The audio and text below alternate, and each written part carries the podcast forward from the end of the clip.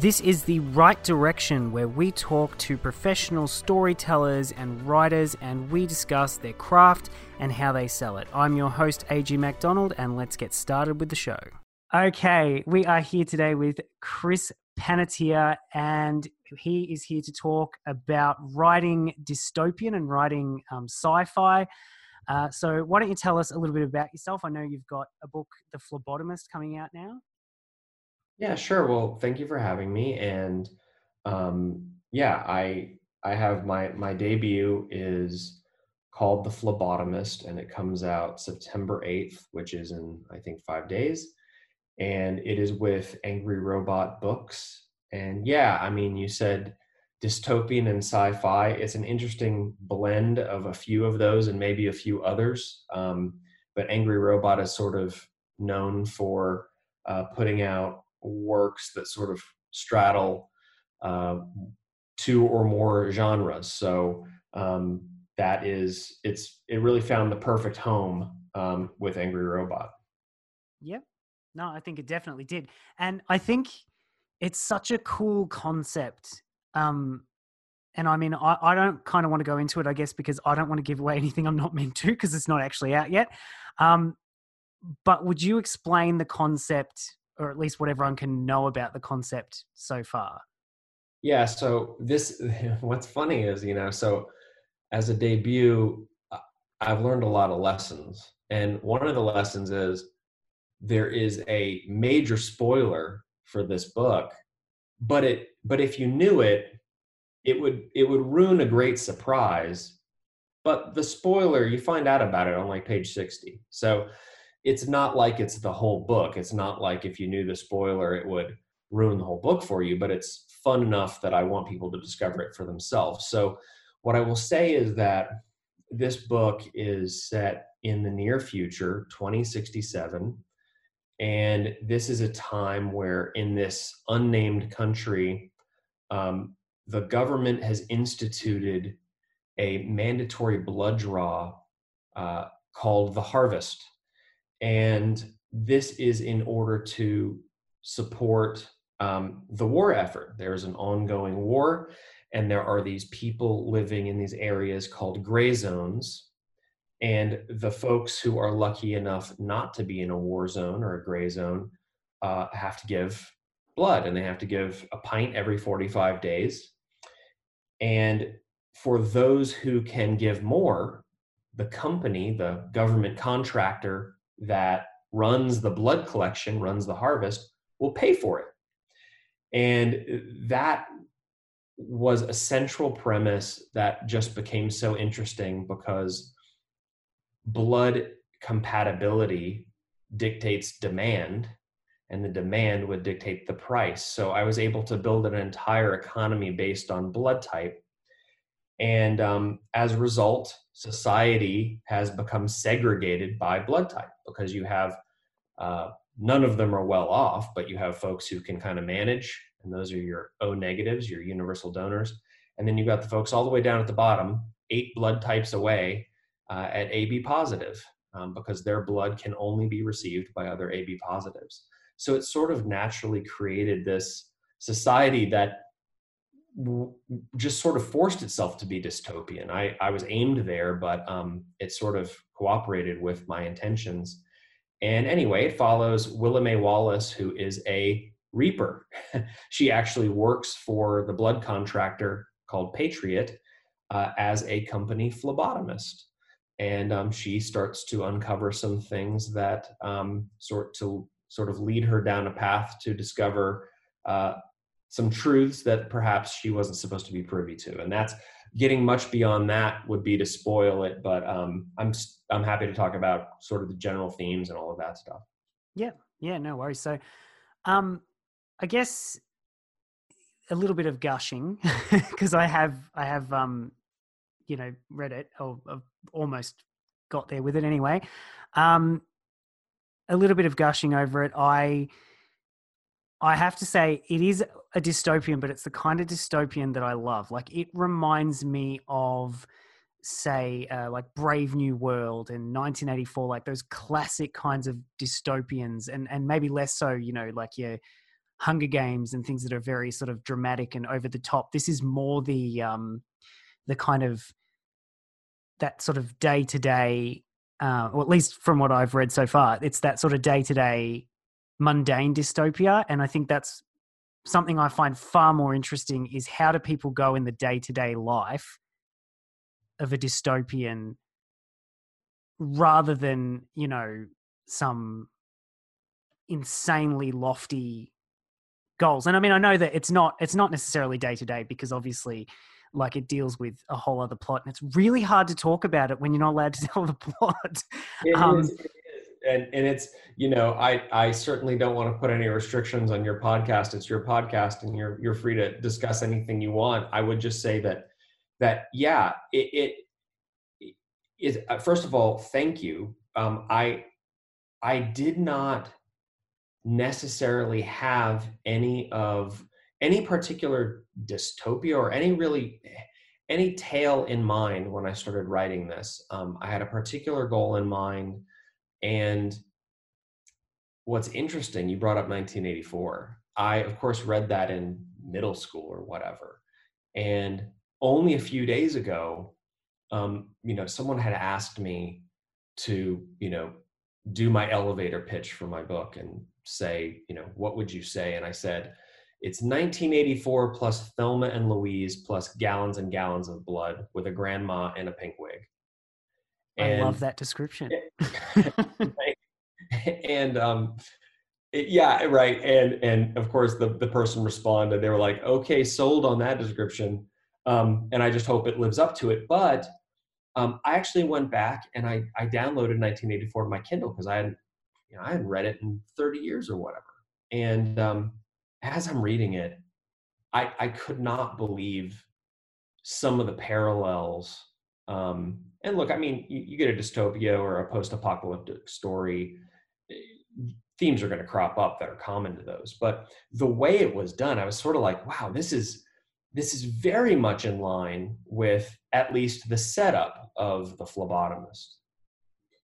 Yeah, yeah, and and that's why like I can I can see that um, in in that sort of like the day to day workings of of of oppression in that like more realistic sense because it's not always going to be the the you know the big battles and everything else. Like there's going to be the vast majority of these people's lives is going to be just day to day you know navigating through a world that we would find horrific. You know i wanted i wanted everything to be entirely plausible as far as the setup of this whole thing and i wanted it to be and and you know it goes to some pretty bonkers places. But it gets there. I, I, I hope that people who read it will say you know it went to this place and it felt earned. You know I, I wanted to earn it. I wanted it all to make sense where it eventually goes. And you and you read it and go wow we got here but all the steps to get there were there. It wasn't just some crazy leap. It feels and, organic yeah exactly and and so that's why you know one of my struggles was there's a lot of fundamental world building i had to do on the science of how how a blood trade would work and how the economy would work and you know I, I, I had to I had to go through the the careful uh, procedure of dividing up my info dumps so so that they didn't end up in one in one place. Um, but that was important to make sure that the groundwork was laid for this plausible scenario which plays out in this thing. Yep, and I think I think you've just sort of summed up why I'm enjoying the book so much because it is that plausible sense. It's not insanely ridiculous. And that's that's not to say that stuff doesn't happen or anything, but it's just to say that it's not this over the top like action set piece. It's it's it's dealing with it on a on a much more interesting level. And and I think your research definitely shows. And I guess that leads me into my next point, which is to talk about world building. So like where do you start doing research for a world like this like obviously you get the idea for it but like where do you start with research well you know, I I knew that blood was the linchpin of this whole thing. And this was a story that I had the idea one evening as I was going to bed. I drove to work the next day. I knew that it was all going to be about blood. And I can still remember exactly where I was in the car. I'm driving in and I'm like, all right, so my my premise is there's, you know, there are these donor stations that people have to go to to have uh, to have their blood harvested, and so they're basically you know blood banks, um, but they're sort of advanced. They're technologically ahead of where we are today, of course. And there are people that work there, and I'm like, so who's my? It's so funny you mentioned, you know, sort of the the YA style dystopias because that was what was in my head. And as i'm i'm driving to work i'm like all right who who are my um, who's my protagonist? Is it a is it a young guy? Is it a young woman? Is it a, a maybe a, a young guy and a young woman?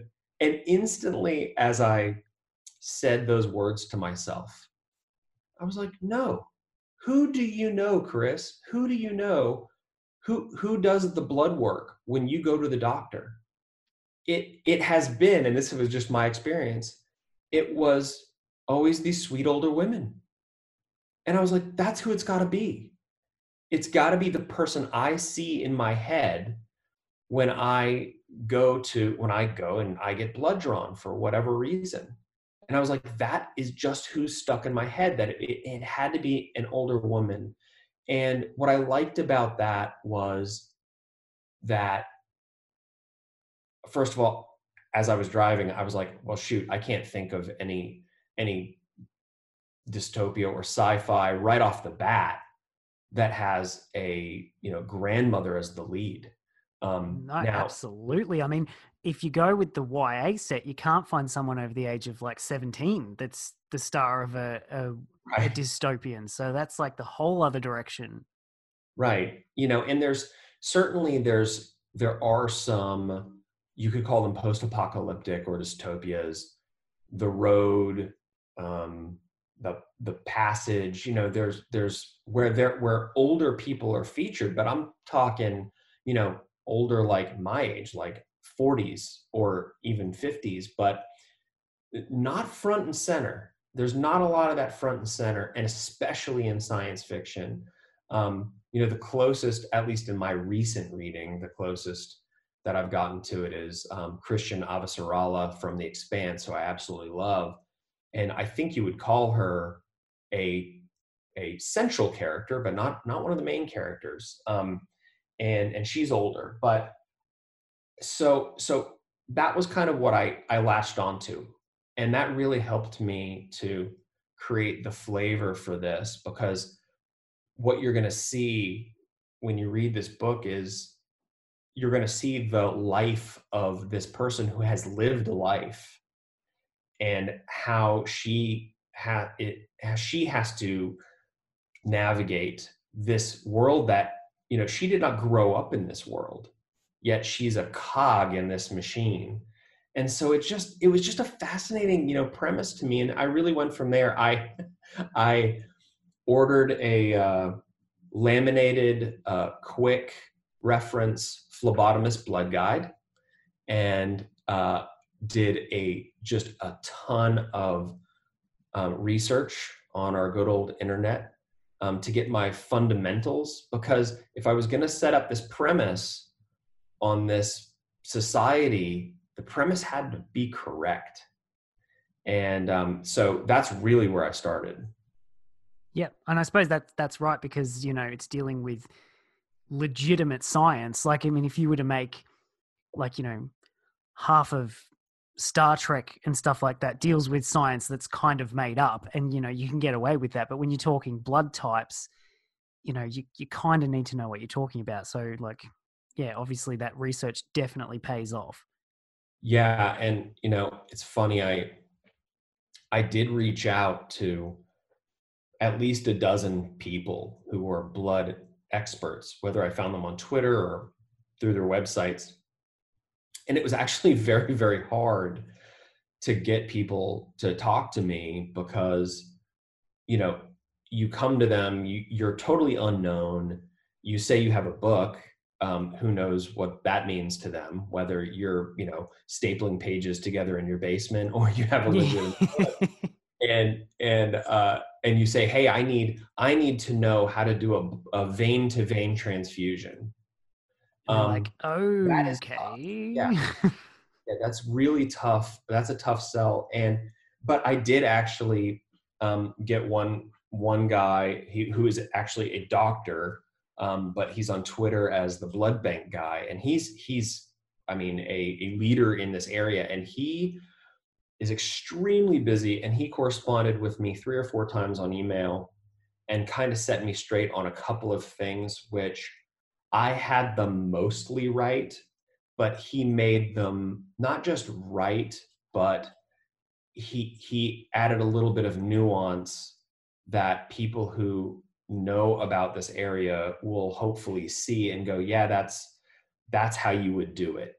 Um, but you know there's only so much you can do as a non-expert you can read and read and read and read but there's always a, a wall you hit and you just hope that you did enough to uh, do it justice and get it right enough. And and so far um, so far it looks like that. In fact there was a a, a book blogger who actually is a phlebotomist who reviewed it and, and gave it high marks. Oh well that, that's good because as, like i mean I, I don't know anything about it scientifically, but it, it, it rang true as I read it. And like you've got obviously you've got all that um, you know information at the starts of, of chapters that's telling you different um, things about blood and about all of the um, different types and all the information and it, it, it definitely rang true to me and I think it showed that that that research really heightened the story and, and gave it a level of realism. Yeah, thanks. I, I, I hope so. I, I um initially, it was a great suggestion actually by my editor, uh, Gemma Creffield at uh, Angry Robot. She, when I when I turned in the manuscript originally, I had just titled each of the chapters with the term. It was much more sort of a um, ethereal feel where I just wanted the term to be there to sort of guide you, whether you knew what it meant or not. And she suggested, hey, look, let's define each one because because if people don't understand them, it, it might actually cause them to check out a little bit. And it was a great point, and I just in the next draft I I made them full definitions, and it really it it's been a um, it's been a high point for folks reviewing it so far in the sort of early reviews where they really like it and it does add atmosphere i think yeah, no, no, definitely, and it adds, I guess, it adds that credibility that, like, you know, you know what you're talking about. Yeah, well, well, at, le- at least you've you've let us think you know what you're talking about. hey, I know more about it than I ever, ever, ever thought I would ever need to. So, but and I, I did, I did learn quite a bit, and it also, um, you know, uh, about after I sold the book, I uh, forced myself to start giving blood regularly because it was something I never did because I hate the feel of the needle. I'm not afraid of the needle. I hate it. Just not a I fan. Feel of it, no. But I was like, you know what? Um, you wrote a book called The Phlebotomist about blood. You should probably start giving blood, and I did, and now I do it regularly. And um, I actually, I really enjoy doing it. It's a super easy way to do something good, you know. No, that's awesome. That like, yeah, it's changed your life in real life yeah. as well as, as you know, it can change other people's. Yeah, it certainly has. Yeah. That's awesome. Um, I, I wanted to circle back just a moment to the central character and the idea of turning her into an older woman.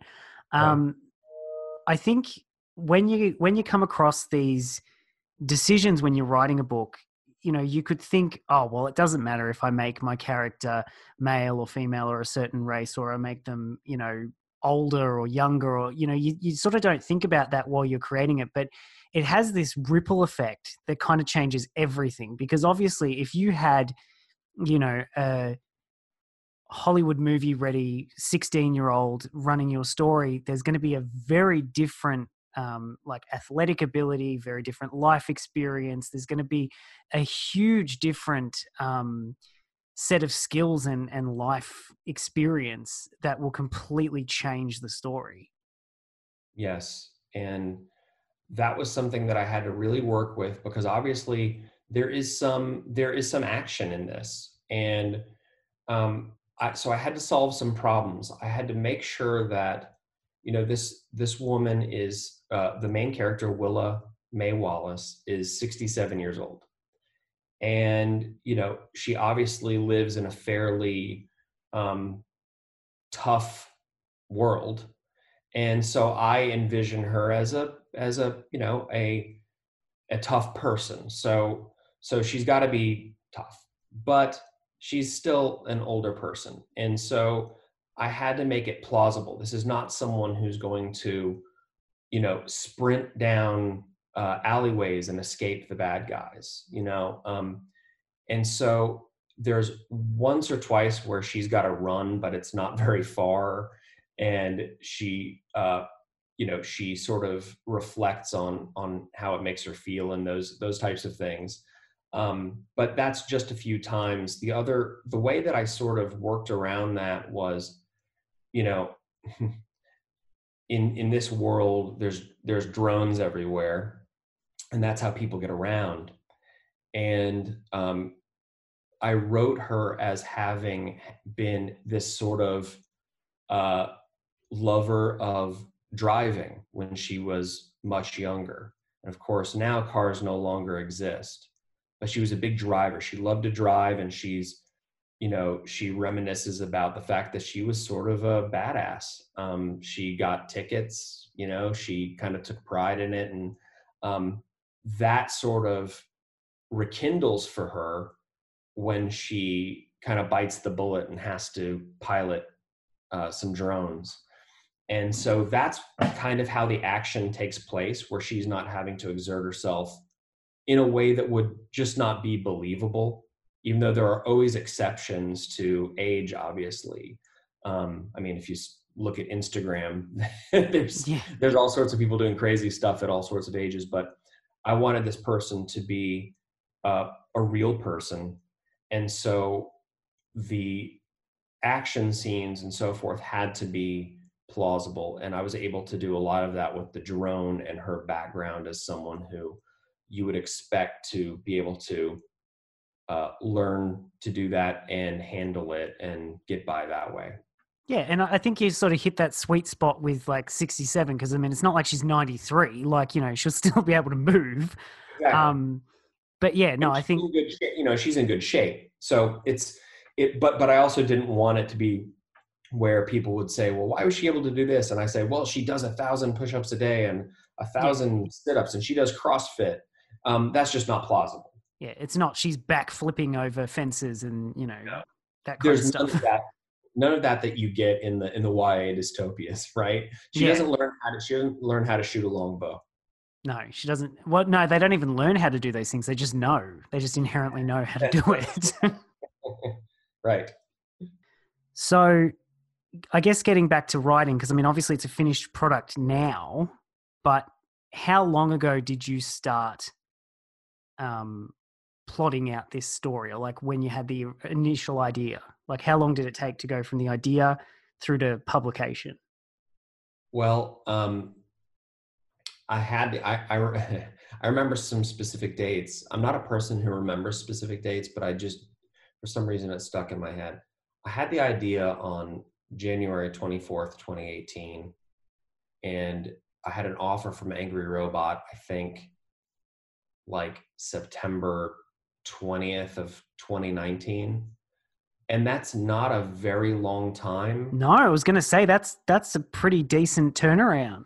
It's it's a very quick turnaround and the the the way it got from a to z is kind of crazy because um this book i wrote this book in 73 days in in for the first draft and it was not terribly long. It was really a, I would call it a skin and bones plot burner.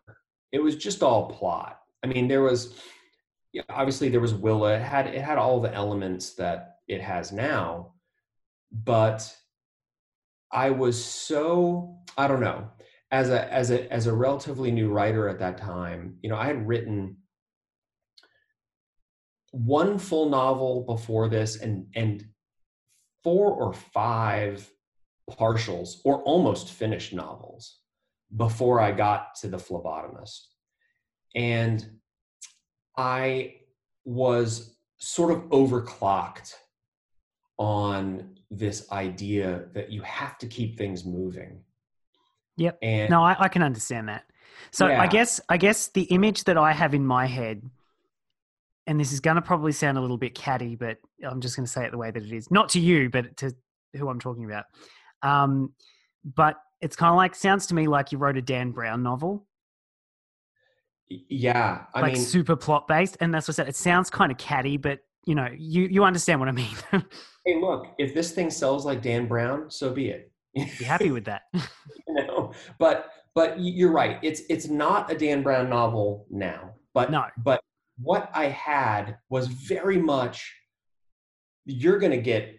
You're gonna go A to B, and then you're gonna go B to C, C to D, and you're gonna get taken through this thing, and then you're gonna put put the book down and you're going to wipe the sweat from your brow right yeah. um, and it needed more than that but but i got I, I i was so fortunate so what happened was i wrote it it was it was i queried this thing at 68000 words which is short as hell the book right now as it stands is 93000 words so between finishing the first draft and then actually going through the structural edit with Gemma at Angry Robot, we added another what 25,000 words.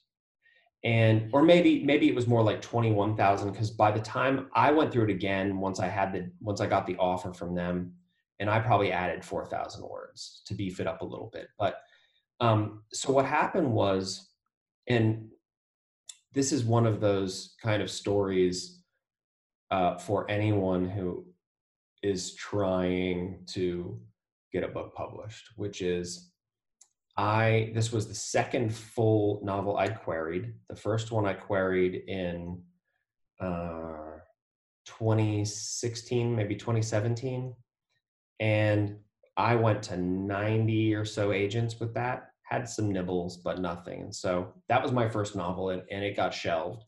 Then I wrote several partials, just kind of bouncing around. And but these were fairly well fleshed out partials. They weren't finished, but they are some of them are close, and some of them may someday be finished because I still like some of the ideas. Yeah. But when I had the idea for the phlebotomist, I I interrupted all that because it was so clear in my head and then it only got clearer as i started to write because of all the science stuff started to really fall together but but the problem with the phlebotomist from an agent perspective i think was one it was dystopian. And i knew when i wrote this thing that there was a lot of sort of dystopia fatigue. Um, yeah absolutely. yeah. And and i I read dystopia like I read anything else, which is if a book looks interesting and I happen to pick it up and it's a dystopia, I'll read it. But I'm not seeking out dystopia, right? Mm-hmm. I'm not seeking out space opera, but boy, if the book is good, I'll read it. And and so I knew when I was writing this thing that that there was fatigue out there for dystopia. And then also the big trope, the big spoilery trope there was a lot of fatigue for that too. And so I knew I was going to have trouble with this. And then it crosses a couple genres. So I queried I queried the phlebotomist to over 70 agents. I got considerably more interest from it than I did from my first novel. Um, but ultimately, um, nothing panned out and and i also the other piece is being fairly new to it i queried it a little bit too early there were, like I said, there was a little flesh miss, missing off the bone. Um, but I was so keyed up on making sure that you could sprint through it um, that I hadn't done that. And then I just got really lucky because what happened was Angry Robot once a year, they do a, uh, they call it uh, Open the Doors. They allow one month for unagented submissions. And I happened to see on May 31st of 2019 a tweet from them saying it's our last day for for sending in a manuscript. I had I had shelved the phlebotomist three months earlier, you know, and moved on to the next thing. And uh, I was like, okay, you know, screw it, I'll I'll send it in. I sent it in. And, yeah, and then three three weeks later, they asked for the full and then that was may and then september i'm sitting at the breakfast table eating some yogurt and i happen to check my junk mail and in my junk mail in hotmail is an email saying offer for the phlebotomist from angry robot and um, that and i did the most gingerly move of dragging the the the email into my inbox so I could read it. and um, and they had made an offer for it. So that was how it got the offer. And then over the next few months, uh, Gemma just, I mean, I'm so grateful because she understood this book. She's the one that acquired it.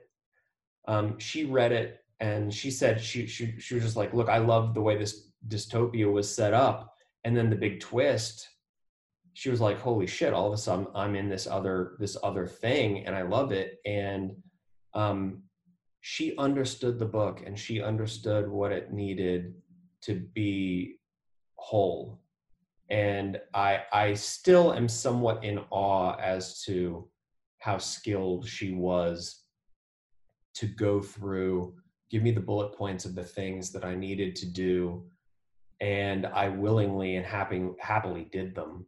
Um, she she gave me a we we did a Skype because of course they're in the UK. I'm I'm in the US and um, where she had 25 things, 25 big points.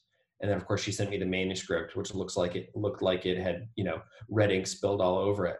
Um, and I made all those big changes and then I went back through the manuscript and, and went line by line. And it was a it was a whole new feel to it and i just eh, from from the fact that this book found a person a single person who was a fan of it who signed it.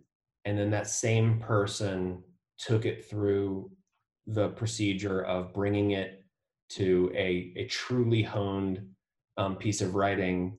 Um, you know I, I, I can't be any more thankful. I, I, it's just not in me. I, am so grateful for that. Um, but that's really the journey it took. So um, it was finished up in early June this year, and it went off to print. Yeah, well, that's amazing, and I guess you know it it kind of ties into the previous episode that I recorded, which hasn't actually come out on the podcast just yet, but. Um, I was talking to Sarah Epstein, who's an Australian YA mystery um, writer, and she was talking about her process, and, and the whole theme of that episode was talking about how there's no one way to be published, and you know some of this advice that you hear all the time of oh well you know you've got to spend 10 years doing this and you've got to do this and you've got to do this it doesn't always work that way and clearly with you you were able to find a publisher who was the right fit and who understood what the story was because you totally could have taken it to another author, uh, author, you could have taken it to another um, publisher and said, you know, what do you think? And they might have said, oh, let's adapt it into, you know, the next Hunger Games. And you could have done that. Um, but it would have lost the soul that makes the story so great. Yeah, yeah. So and it's really great that you were able to find that publisher that that understood the story and wasn't just trying to fill a hole in the market or fill an oversaturated market is what they usually try to do. Right, right, and of course that was that was one of my one of my chief concerns was um, that you know it, there were sort of two two it, the genre and and the category and everything were a little bit overloaded. But you know for readers of this book I, I think whether they like it or not you can come out of it i think and go well i never quite read that trope like this and i never quite read um, uh, a dystopian or post-apocalyptic story with a main character like that. Yeah, and, and you go first. No, and and no, that was it. That was it. Okay. um, I was going to say that moving on then to tropes, I think that tropes is something really interesting to talk about because there's so much negativity around tropes and saying, oh, you know, tropes are the worst things and you can't include them. But I mean, it's kind of almost impossible to not include tropes because everything has been told before, but it's about how you do it. Um, but I think with tropes, like they can absolutely be your friend when writing. They can be a shortcut with things. It's about how you say, well, all right, how can I make this trope unique for my own story? Oh yeah. I mean, look, the there are some tropes that are just they're never ever going to die, right? There's there's uh the dragons there's there's vampires there's werewolves there's zombies i mean there's a million things that are never going to go away yeah. and and honestly i think that's that there are there are fundamental features of each of those things that for some reason appeal to our nature as human beings either either an attraction or a, a revulsion but it's a revulsion that we want to explore. And you see how many different ways dragons are done you know? I mean dragons are i don't know it, it almost makes me think maybe there were dragons at some point and we have some sort of atavistic like um genetic predisposition to adore them because maybe they existed at some point. It's almost well, like that. And I mean, people are always drawn to stories with dragons in them. Yes. I mean, they are awesome. Let's be clear. They're awesome. I mean, they're pretty amazing. they're pretty, I mean, you cannot undersell dragons. I mean, uh, you know, you cannot oversell them. Um, and, and so there's so many ways to do them. And when they are used as a catalyst to tell another story, I think tropes can be great. You know, and like for instance, I just read Burn um, by Patrick Ness, um, which is a, I mean, it's crazy. It's a, I believe it's set in 1957 US, where it has just been part of history that dragons are here and they live in Canada. yeah. And, and like you take that idea and that's amazing. Like you take something that already exists, but you kind of flip it and, you know, do something unique with it. And that's the thing that like you can say, okay, stories about dragons, but you know the dragons in game of thrones are different to the dragons in how to train your dragon which even if you go fantasy stories they're different to the dragons in say like the witcher you know that's a different kind of dragon like yeah. you know you can you can use that stuff and build off and create something new and i think you kind of touched on it before by saying that you might have been dealing with certain tropes and certain tropes that were flooded in the current market but you were able to shift them into different genres and and you know mix things and blend things into something completely new. Yeah absolutely. I mean you know you look at um f- for instance so uh jonathan strahan i think he's he's he's an aussie is he not? Um he just did a book called the book of dragons and it's uh he run he does the he and Gary K. Wolfe do the Coode Street podcast, which is which is very good. I listen to that several times a week because I'm catching up. And he just put out he he edited the Book of Dragons. It's got stories, all these different stories. And what's so incredible about it, and I've um, I don't have the book yet, but it addresses dragons as a catalyst for discussing all these other things. And when you see how differently and divergently people handle dragons, even though they're all writing about dragons, it's just fascinating. And and so that's why I love tropes because it's sort of like we're all gathering around the campfire and everybody's got to tell a dragon story and it's always going to be different for every person. So it's like a, it's like a common sort of a common thing we can all start with and then it's how it's it's all about perception and it's perspective how people see things. So i i uh, am a fan of tropes. They are tropes for a reason. Yeah no absolutely. And i guess that kind of that dragon talk kind of reminds me of a video that i did on youtube um, exploring the notion of a zombie and mm-hmm. and what's happened with the zombie because it's it's evolved. Um, and I went back as far as to say that you know zombies were originally like revered gods in like African cultures, uh, and then it progressed to like the George um, A. Romero kind of you know that kind of zombie that we come to know now, and now it's progressed into things like um, you know the last of us which has a different brand of zombie in and of itself. And and they all stand for a different thing like the um George A. Romero zombies were commentary on consumerism, like whereas the Last of Us ones are completely different again, and they stand for different things. Like you you can have something stand in for something else, and I guess that's that's something you could do in terms of a trope if you were taking, say, like I don't know, vampires or something. Well, they're constantly a negative source. So what if you flipped that and you made them something positive? Like if you made them sort of superheroes, like there's a story that hasn't been told before. Right unless you're unless you're just the one single lone vampire who is blade right? The, that one that one has been told before yes. No you're right. But, but, but, it's only the one guy remember? Because well, that's like yeah what if you had he thousands was, of blades?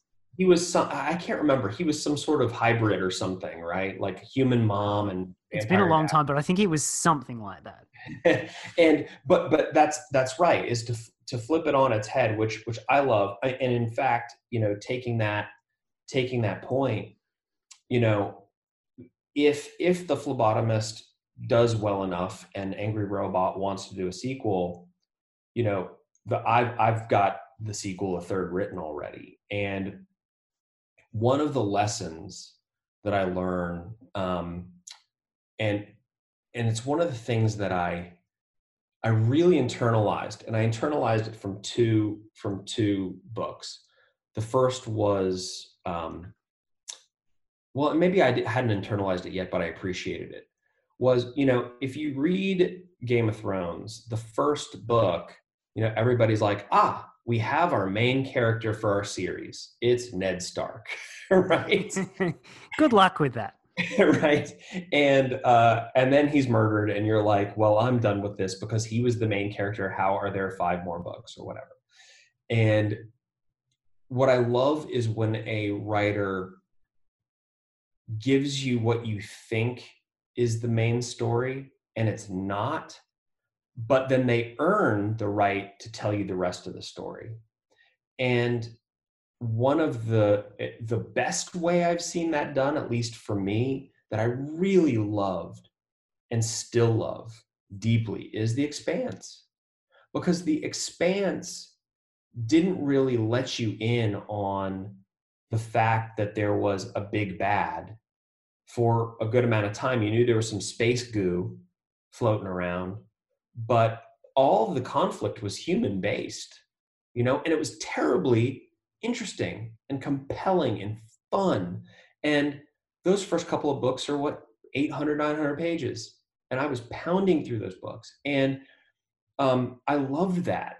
And then you find out, of course, the space goo is this the is the space goo is the worst thing ever. The proto molecule, it's the worst thing ever. And it turns people and objects into vomit and then into other objects. And then you find out that the guys who sent the space goo, you think they're the bad guys. No, they were wiped out by even badder guys.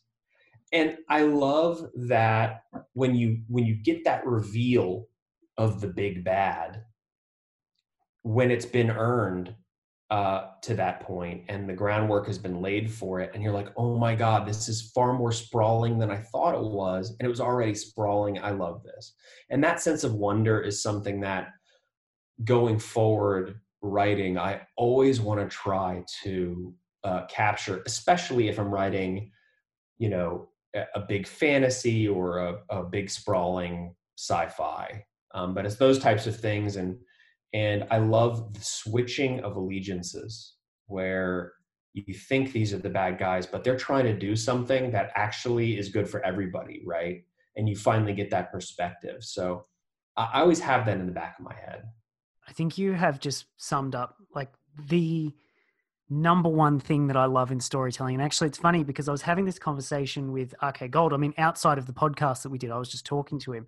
And um, we were talking about our favorite moments in sequels and we were talking about how we can sort of distill it into this one idea of it takes what happened in the first one and said while you were looking over here this thing was happening over here and this that that invalidates this thing and it's wrong you didn't yeah. realize and and you know i guess the most cliched um answer would be you know darth vader no i am your father you know that moment where it's just in that one second or that one line just expands everything and you're just like whoa i did not see that coming like i i didn't know and it just and it's such a, an earth-shattering thing too that it changes the perception of everything like those yeah. are my favorite moments and that's why i try a lot of sequels because i'm hoping for that moment where they take what I found about the first one and then just sort of like completely obliterate it. But as you say, in an earned way.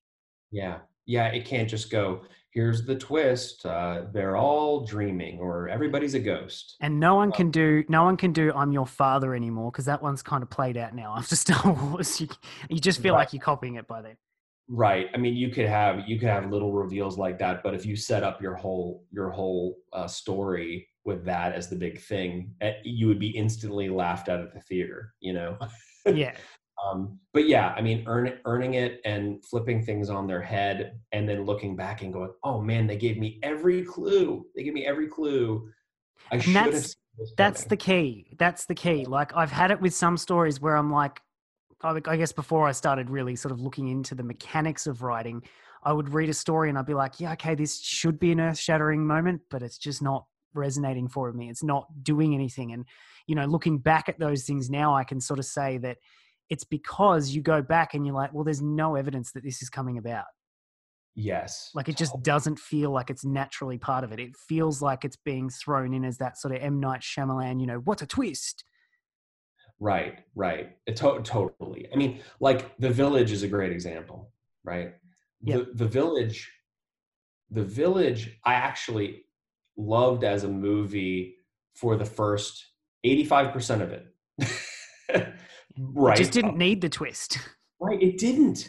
It was extremely scary. It was really unique looking.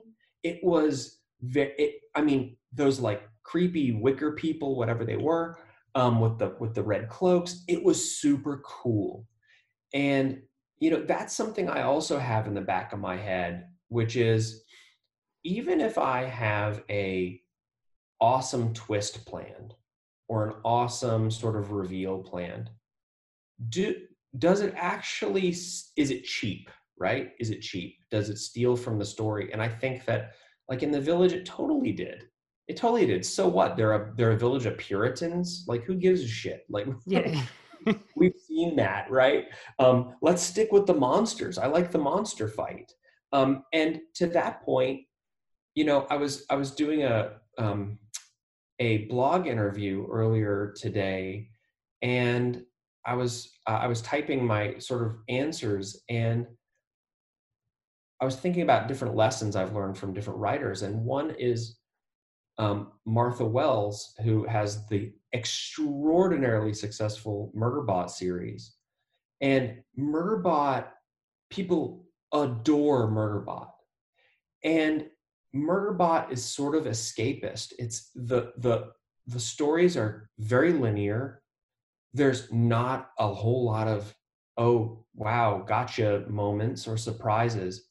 It's an extremely solid foundation, which is this character, this um, sort of jailbroke uh, security robot who who hacked his own uh, governor unit, right, and likes to watch uh, likes to watch television on his um, his media, you know, his media feed, and so it's this what's central to murderbot isn't the plot at all. It's this character being placed in these situations. And it's an incredibly good lesson to always just keep in mind especially for someone like me who has been writing seriously for you know five six years that lesson is don't get away from the fundamentals of you got to have a good story and you got to have good characters because if if your characters aren't good, no one's going to give a shit how ingenious your plot is. Oh, exactly. Um, yeah, exactly. And I think that's something that I always try to think about because I think we've become so obsessed in this, you know, spoiler alert culture that like you're not allowed to know anything about the story because it's going to blow your mind when you when you actually consume the book or movie or whatever it is. Right. Um, but you can have stories that people love that don't have any real twists whatsoever. Like you look at movies that people love, like I don't know, you think of E.T. and Jaws and and Jurassic Park. They're all Steven Spielberg movies. I don't know why they just came to mind, but um, you think of those movies like they don't have big spoiler moments, but people love them. So like you don't have to have these big spoiler moments. Like it's far more important that you have a character that resonates than you have some big moment like you know the village or i see dead people right and you know the like for instance so you know we've talked about the fact that phlebotomist has a spoiler but that spoiler the the story isn't to build you up to the spoiler. The spoiler happens on literally on like page 60 and or or page 70 it's it's a it's a big deal but the story is Willa and her folks dealing with that issue that comes up. That's the story, and the story is about them. And um, and and it is again that spoilery trope is the catalyst through which you know the story examines these issues of oppression and authoritarian government and rich versus poor and uh, you know, dividing society so they squabble amongst themselves while the rich get richer and the government comes in and uh, takes your rights away, you know, while you're just trying to survive. You know, those are those are you know the overarching issues. Those would be there whether or not we spoiled it. You know and that's and that's something that I sort of say. And again, like I mean, I feel like I'm bashing M Night Shyamalan at the moment, but I don't mean to. But he's just the example that keeps coming back up. I saw The Sixth Sense not long after it came out, but the the spoiler was given out by the time I actually saw it, mm. and I really didn't care about the movie at all um, because I knew the spoiler, and that's why I'm like, if it's a good story, even if you're meant to not know the spoiler part, it shouldn't like everything shouldn't hinge on that spoiler. Like knowing that spoiler shouldn't ruin the movie. Like most people, like I had some friends who I sat down with and we went and watched the original trilogy of Star Wars. Now, they all knew the line, you know, well, they say, Luke, I am your father. And I'm like, no, it's no, I am your father, but like, that's because I'm a nerd. Um, but you know, we went through and watched that movie, but that didn't hinder anything of their experience of it because, you know, the, the spoiler isn't the entire story. Yeah, that's right. And, you know, I think that, I think that like M. Night Shyamalan is a great example because, because for most of those movies, if you know the secret, it makes the entire movie worthless. Um, and and I hate to say that because he's an incredibly talented filmmaker.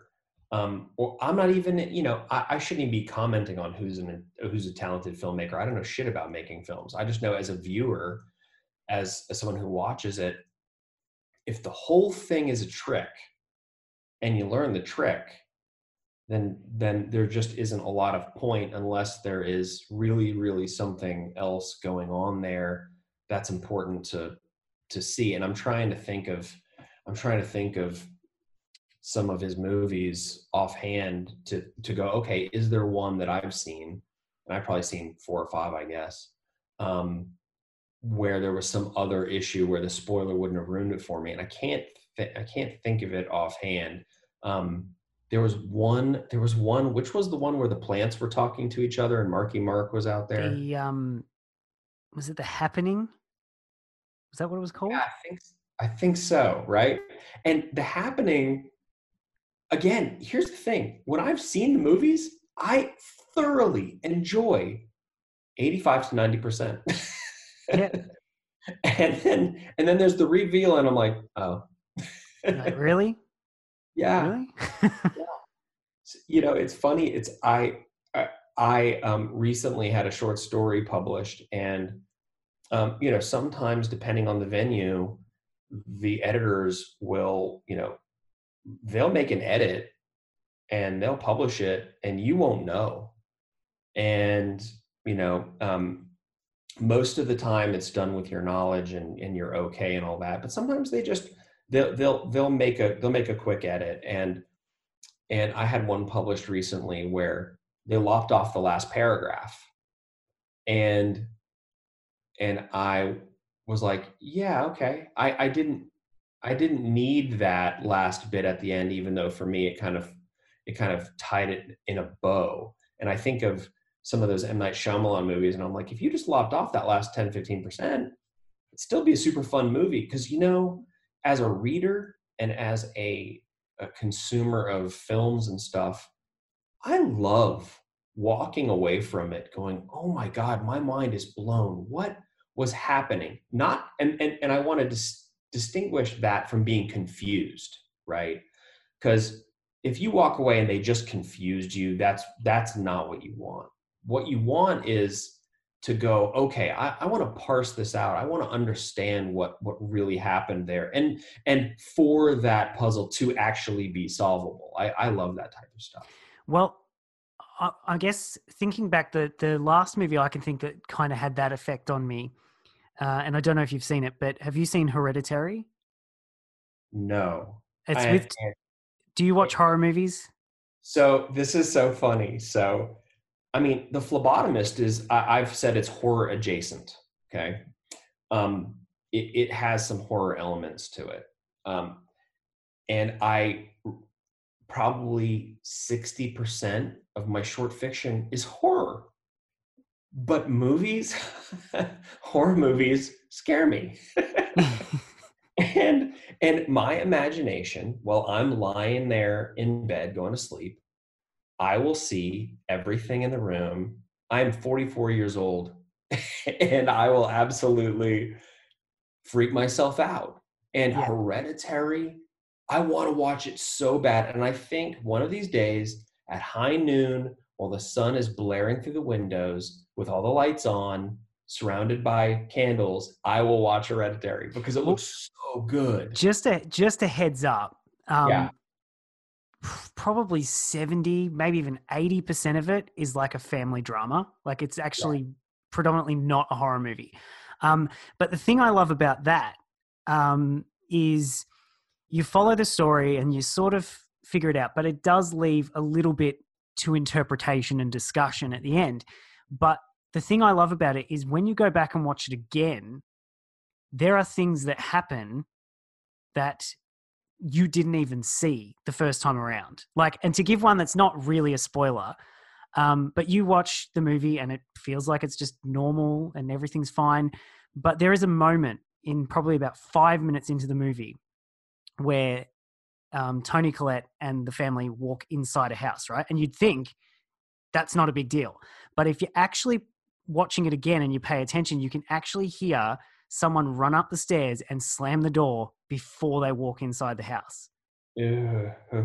And it's, I guess that's the terrifying part of it is that I didn't notice that watching the movie the first time around. And then when I saw it the second time, I was like, that's kind of terrifying. oh my god yeah that's so good though that is so good and, and it's funny because I I don't have a lot of problem reading horror.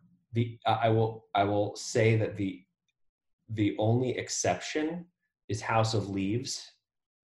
Um, House of Leaves is utterly just it, it's like it's like having your soul electrocuted it, it it is confusing but in a good way.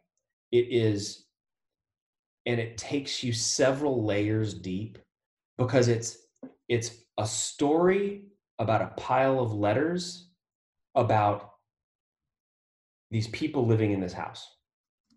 And it's sort of a descent into madness. And the only place i will read that book is in a coffee shop surrounded by other people in the daytime so to give you an idea about where i am on horror movies. Well i haven't read that book now but you know i've got to. You know i've got to now.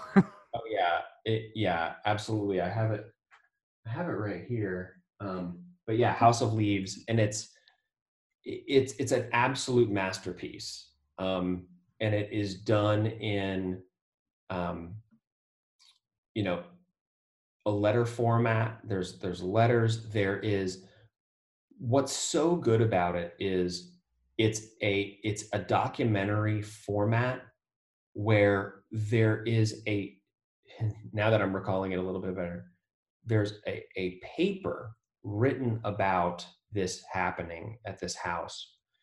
And it's cited it's like it's like a journal format.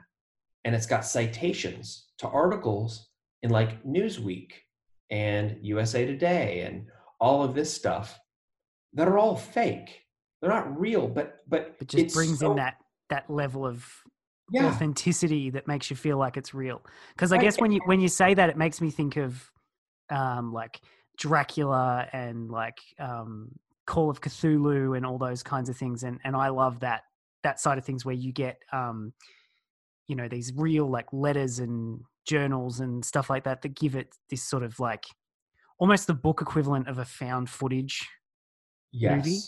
Yes. It, it, the the Blair Witch, which I did go see, by the way, in the theater, um, and it scared the shit out of me for months. um, and and I, you know it's so funny because people were at the time they were being very macho about Blair Witch. They're like, whatever, that was stupid, that was dumb, and I'm like, my I left my underwear in there, like I it blew right off my. like, I'm completely terrified. See, um, I was a little bit young for the Blair Witch project, but I did go to see Paranormal Activity um, okay. in theaters, and um, it it started to get to me at the start. But I, I find that when I, I, I sort of work myself up before I see it, and I'm like, oh, what if this movie is utterly terrifying?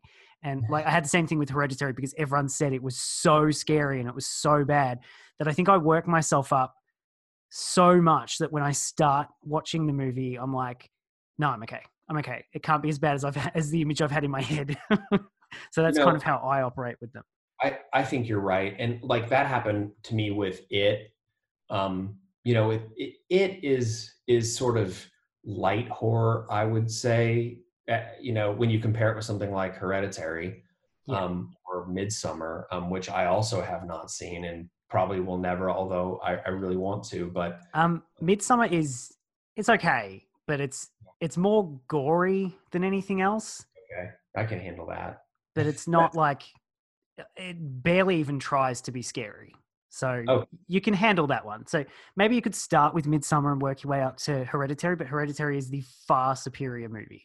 Okay, okay, and, and I I had heard that I had heard that. Um, what I liked about Midsommar, um, the concept at least, is doing horror in the in the daylight. In the middle of the day, yeah. You know, because that that takes the safety away from you. You know, the safety of the light.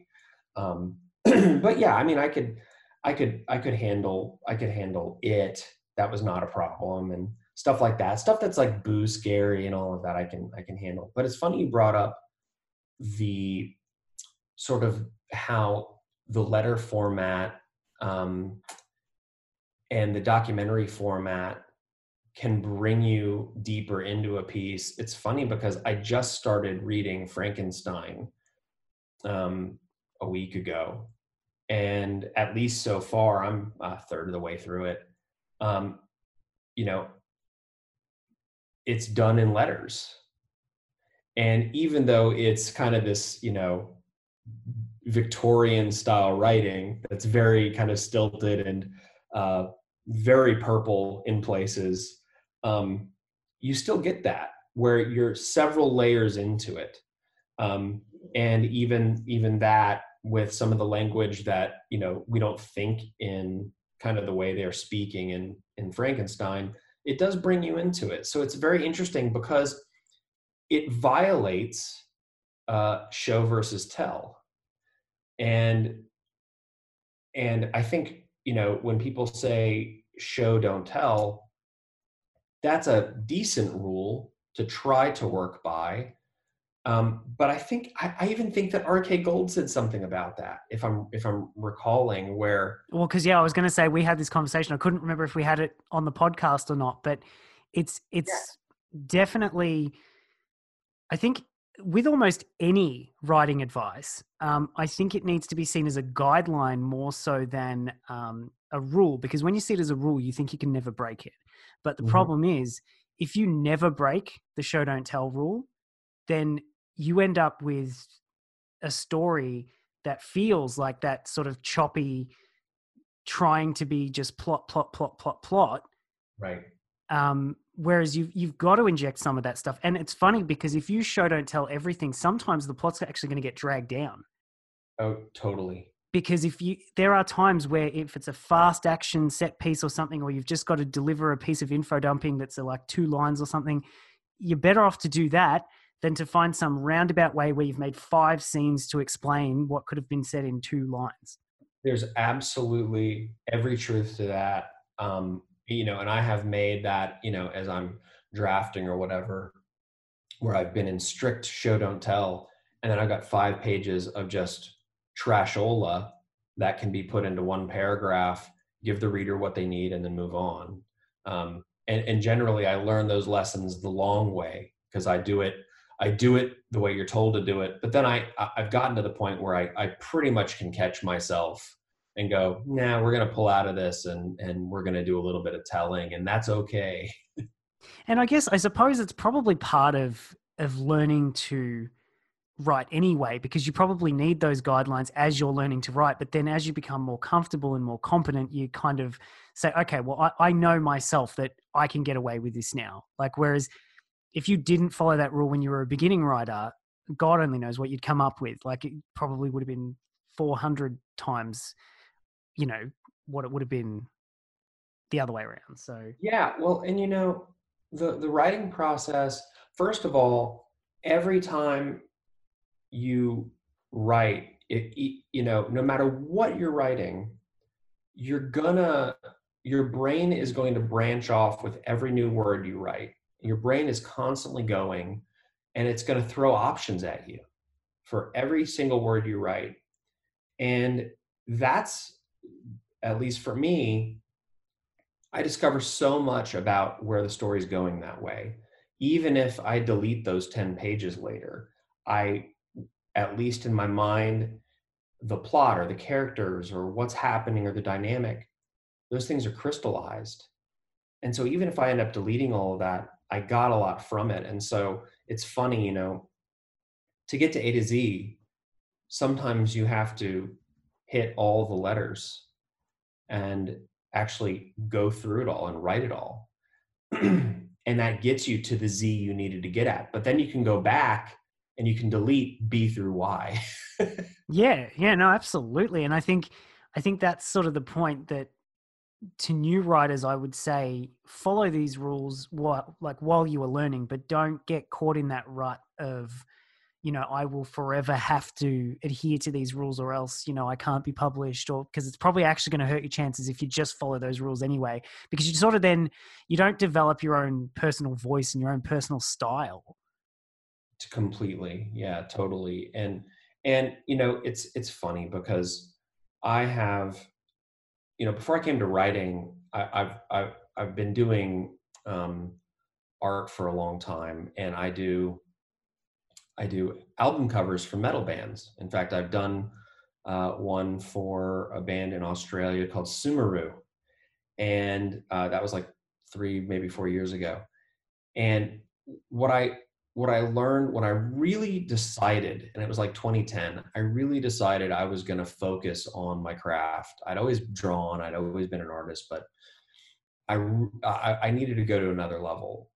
And it was just repetition. And so that was a great, that taught me a few things. One is that, yes, there are absolutely freaks out there. There are absolutely people, whether it is in music, art, or writing, that are just talented. And I realized that that is probably a great minority of people that just get by because they're just so smart, they're so talented. The rest is all practice and it's all hard work. And the great thing about writing, why writing can be so rewarding, is that if you really dial in, you try to set aside your writing time every day or every couple of days, whatever you can manage, and you look at what you wrote three months ago, you will see concrete evidence of how quickly you're progressing.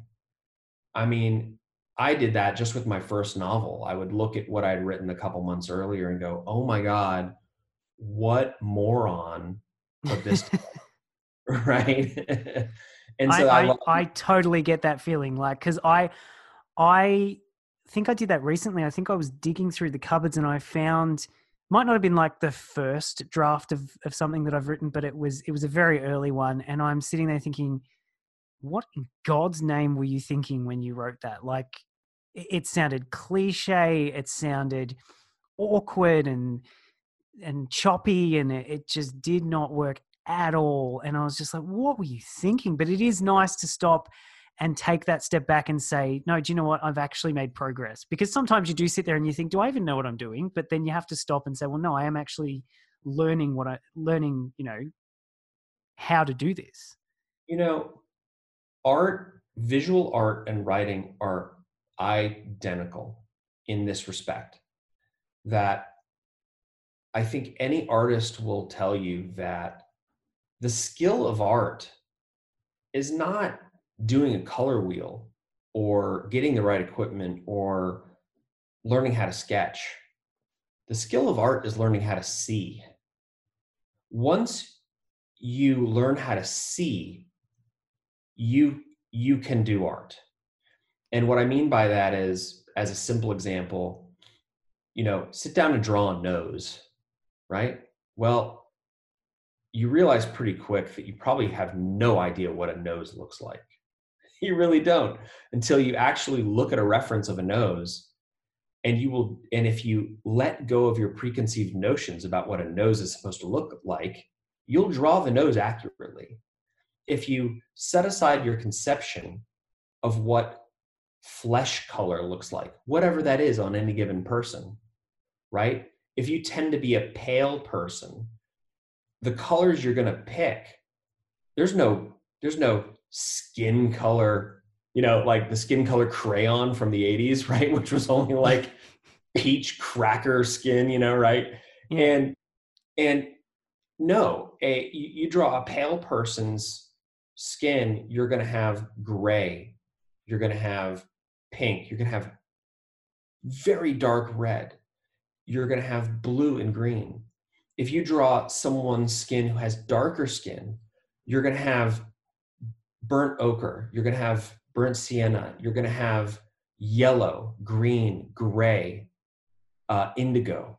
And, and so you have to set aside what you think you know, what you think you see. And writing is the same way, which is that you have to learn how to see. And that's really all it is that once you have been doing it and you also are reading other people at the same time, you learn how to see. And so you learn how to see, wow, this, what look, what I thought was super genius before is actually quite a bit not. but you didn't like know. You look back at your old work and you think, wow, this is total crap. Yeah, well, it's funny because I mean, even now, you know, I started a new novel on um, June 6th. I had been brainstorming for a while. I started, I sat down and it goes like this for everything I write, and I've talked to plenty of other writers who experience the same thing, which is you sit down and you go through that first enthusiastic jaunt, and you're like, this is good. This is really, really good. And 15, 20 pages down the line, a few days later, you look at it and you're like, uh, this what the hell terrible. was I thinking? right. And, and, and again, then, you know, that's the period where again, most writers will just say, look, you got to push through that because it's not as good as you think it is, and it's not as bad as you think it is, you know? No, absolutely. And that's the thing that it kind of yo yo's from your own perspective. Like if you're only looking from within your own head, you will have days where you go between the two and you'll be like, this is brilliant. And then you'll go back and read it again. You'll be like, this is garbage. And then you'll go back 15 minutes later, like, this is brilliant. So uh, yeah, it's, yeah. Like, go ahead. Oh no, I was going to say it's just like sometimes you need that either space or you need that like external, um, you know, feedback to to kind of ground it. Because yeah. when you're stuck in your own head, it can, yeah, just go back and forth. Yeah, and I, you know, with the, with this current this current one I'm working on, it's a pure fantasy. And my my goal on this was I wanted to create a a fantasy setting, a world that had never been done. And that's kind of stupid. Um, and it's kind of a stupid uh, goal because that's really hard to do. And it's really audacious and kind of pretentious to, to think that you could do that. Um, but my goal isn't to actually create a world and a setting that has never been done. It's to is to create a world and a setting that is as original as I can make it. And I've been writing every day. I get up at five and I write every morning, and every day it alternates. One day I'm like, this is great. And the next day I'm like, this is truly terrible. You should move on to something else. And I think you're pretty normal there. I think that's pretty yeah. much how most people feel about their work. Um, just to circle back for a second, it's interesting they say about drawing um, noses as an example because, like, I am kind of like, I wouldn't say I'm I'm great at drawing or like graphic design or anything, but like, you know, I, I know enough that I can sort of do it as a hobby. But I thought, well, do you know what? Why don't I sit down and try to do more um, like cartoon style drawing because like noses in particular were always the thing that just did my head in and I couldn't deal with it. And anyway, I started watching this um, tutorial and it broke it down in a way that I've tried a million different times to draw noses and I could not get it to work. And this this broke it down in a way that it just something clicked and it just worked. And it was looking at them in terms of 3D shapes. And it's like you've got a sphere here, sphere here, sphere here, and then a line up the top. And it's like there's your nose. And that's how you draw a nose. And I was like, where was that description when I was trying to learn to draw like 10 years ago? like, you know, sometimes you just need to sort of take that step back and like unlearn everything that you have learned, all the bad, you know, habits that you've picked up and just see it from a different perspective. And I suppose that's something that you can do with writing too. Like, for the longest time, that show don't tell kicked my ass because it was just like it was constantly there saying, no, no, no, you can't, you can't tell that. You can't tell that one sentence. You've got to show a whole paragraph. Yeah. So yeah, I think sometimes it's it's it's good to take that step back and unlearn some bad habits, particularly that yeah. have come from common advice. Yeah, right. And and you know, it's just it's a matter of calibrating yourself. You know, it's and you calibrate yourself two ways really. One is reading and the other is practicing your own writing right and you you do those. You get the reinforcement from reading stuff that's already been written and has gone through all of that. And you sort of eh, through osmosis in a way you get a feel for what works and what doesn't and what rules it's fine to break and when to break them right? And you know when look when i went when i wrote my first novel which is you know in a closet um, I went through and did an adverb search and like deleted 99% of the adverbs.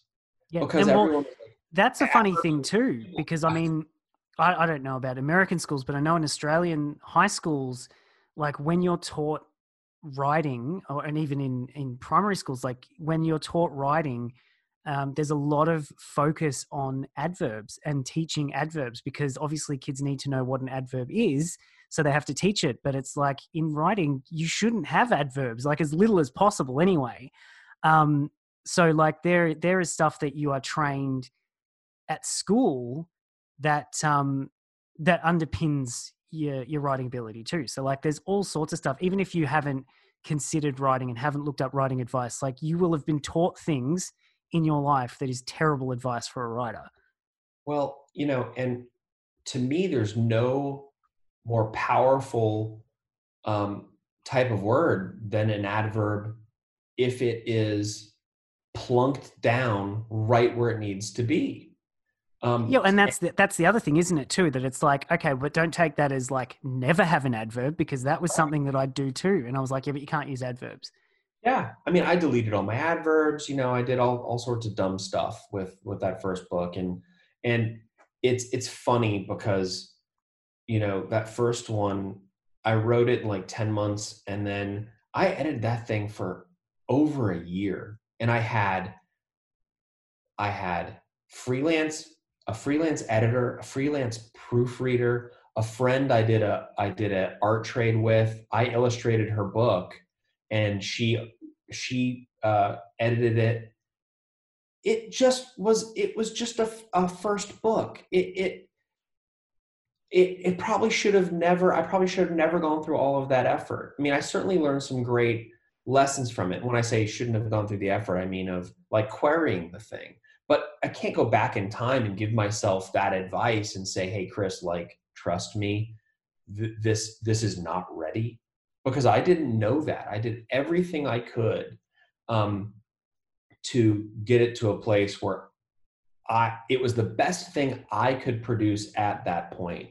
And it still wasn't going to be good enough, but I didn't know that. And I just think that's probably a rite of passage that everybody, you know, who who wants to write has to go through. And and I still consider myself extremely lucky. You know, I mean, the second full novel I wrote um, is a book now. Um, but there was a lot in between that first one and this one. a lot of those stops and starts. But I still think that you've come out with a great attitude towards that in saying that, you know, I have learned so much from doing that. So yeah, sure, it might not have led to success at least at the moment because you could always dig it up later. And and I think yeah. I said in the last episode, um, talking to Sarah Epstein, I said that um, the first book that comes to mind is Stephen King's Under the Dome. Like he had worked on that for the longest time and he couldn't get it. So he'd put it away and then he'd bring it back and he'd work on it later and he'd bring it back. And then there's that hilarious story when he was explaining it to, I think his sister in law and said, Yeah, yeah. So, you know, this dome goes down over the town and whatever else. And she said, Yeah, you mean like the Simpsons movie? And he was like, Oh, shit. Um, but, you know, it, he spent all that time and he kept coming back to it. And I think that's something that, that writers do need to realize is even if it takes a, you know, from the ground up rewrite. Like, don't write it off as a waste of time because you could always come back to that. Practice is never a waste of time, right? And and as far as like old projects, I pro- you know I've got I've got four or five, maybe six now that that are sitting in folders on my hard drive, and of those four or five or whatever, two or three of them continually come back to me and that is because there is a kernel of something about them that is compelling whether it's the premise or a character or the overall kind of plot idea. And i think that that we should trust ourselves as writers that if if you do you know regularly think about one of those stories that you've got sitting in a bin um, it's probably worth coming back to and working on once you've honed your craft even more you know that first novel that i've written i i love that novel. I love a lot about it. It's it is enormously flawed. But those flaws now i can kind of see them and before i couldn't. So i i, I see it in my future hopefully to come back to that one and do that ground up rewrite which before was incredibly daunting and now doesn't really seem that way. That's just part of the work. So, you know, it, it's every minute spent writing, whether you end up with words you can sell or publish or whatever, is absolutely worth it. It's just like taking batting practice alone by yourself, right? Those home runs you hit, I've never hit a home run in my life, but those home runs you hit, they don't go on the scoreboard. They they go in your experience. Yeah, no, absolutely thank you so much for agreeing to do this. I've had so much fun talking to you about this, that, and everything else. Um, I am definitely, I've actually already looked up um, House of Leaves on Google, so I will be going to go and check that out like right now after we stop this conversation. Um, but before we go, would you like to tell everyone um, where they can find you and where they can get in contact with you if they wanted to know more about the phlebotomist? Yeah, of course. So my um, website is just chrispanatier.com, and that has links to all my writing stuff and all my art stuff. And I'm on Twitter at Chris J Panatier and Instagram at Chris Panatier. Um, but for the writing stuff, it's primarily the the Twitter and the the website. And you can find me. And I love to I love talking to anybody about writing or books or whatever. I think that especially now with um, with a global pandemic and uh, particularly my country being uh, so much deeper underwater than everybody else's. We are isolated from each other, and writers are already isolated. So I think that um, reaching out and establishing those lines of communication between writers, between readers, um, between people who advocate for either writers or readers is extremely important and it's good for our mental well being. So um, I am happy to answer questions or chat with anybody anytime.